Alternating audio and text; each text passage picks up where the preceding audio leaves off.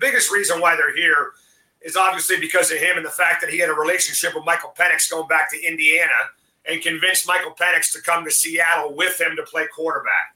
But there's also some other pieces here. You go back and look at Chris Petersen's last recruiting class at Washington six years ago.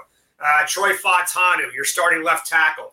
Bralen Trice, Zion Tupuola Fetui. Bunch of players on this team that were here, but we're not getting the proper coaching. Rome Odunze, McMillan, uh, all these guys played for Jimmy Lake and John Donovan, but none of them are doing what they're doing now, man. So coaching matters. The transfer portal has been gigantic for them. Dillon Johnson from Mississippi State has been unbelievable for UW. He's got a bum wheel. You saw him getting carted off the field uh, after the Sugar Bowl.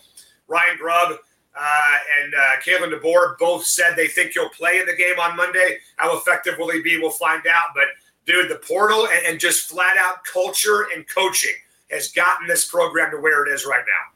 So yeah, because Softy, my guess the biggest question is: Is it Kalen DeBoer or is it Michael Penix? Like, yeah. is this, or is it a combination of the two? Like, I guess later we'll add like what happens when Penix leaves. Can you keep this magic going? But yeah. is it Kalen or is, is it Penix? Well, look, man, I think in the end it's going to be Kalen DeBoer. I think it's his program, it's his culture, it's his system, it's his approach. But there's also a chance that Kalen DeBoer is going to struggle to find another quarterback like Michael Penix. And that's okay, right? Because you can win other ways. You can win with great defense, great running game. Uh, they got Will Rogers, the kid from Mississippi State, transferring in for next year. But Michael Penix should have won the damn Heisman Trophy, Rico. You saw his performance against Oregon. You saw the performance against Texas. He absolutely should have won the Heisman Trophy. This guy has been playing in pressure packed games for two months. Jayden Daniels has been sitting back with his hands behind his head, relaxing, just putting up video game numbers with no pressure whatsoever because LSU obviously lost the opener to Florida State. So no disrespect to him, but th- th- this guy should have won the damn Heisman. So, oh, no, I totally agree with you. Um, I, I, think here's the good news for. I mean, it's not going to help with Michael Penix Jr., but yeah. from here on out, because Washington is moving to the Big Ten, you're now going to be seen.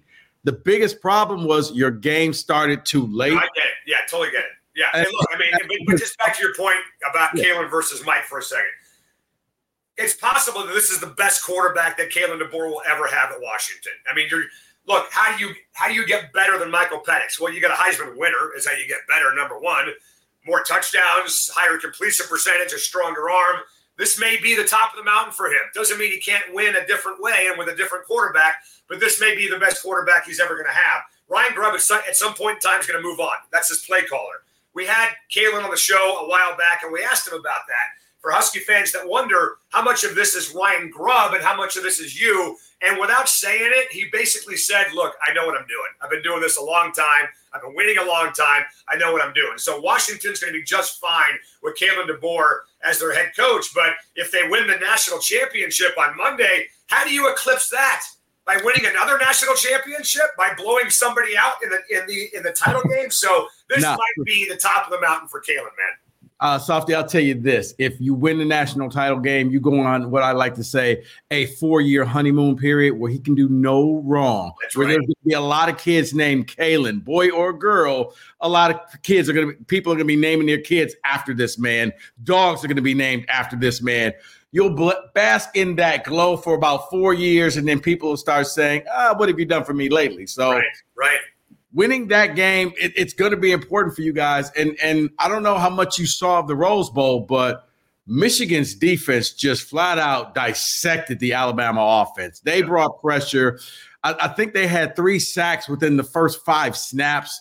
Uh, you know, Alabama never saw a moment of peace in that first quarter. It was the defense that carried that team.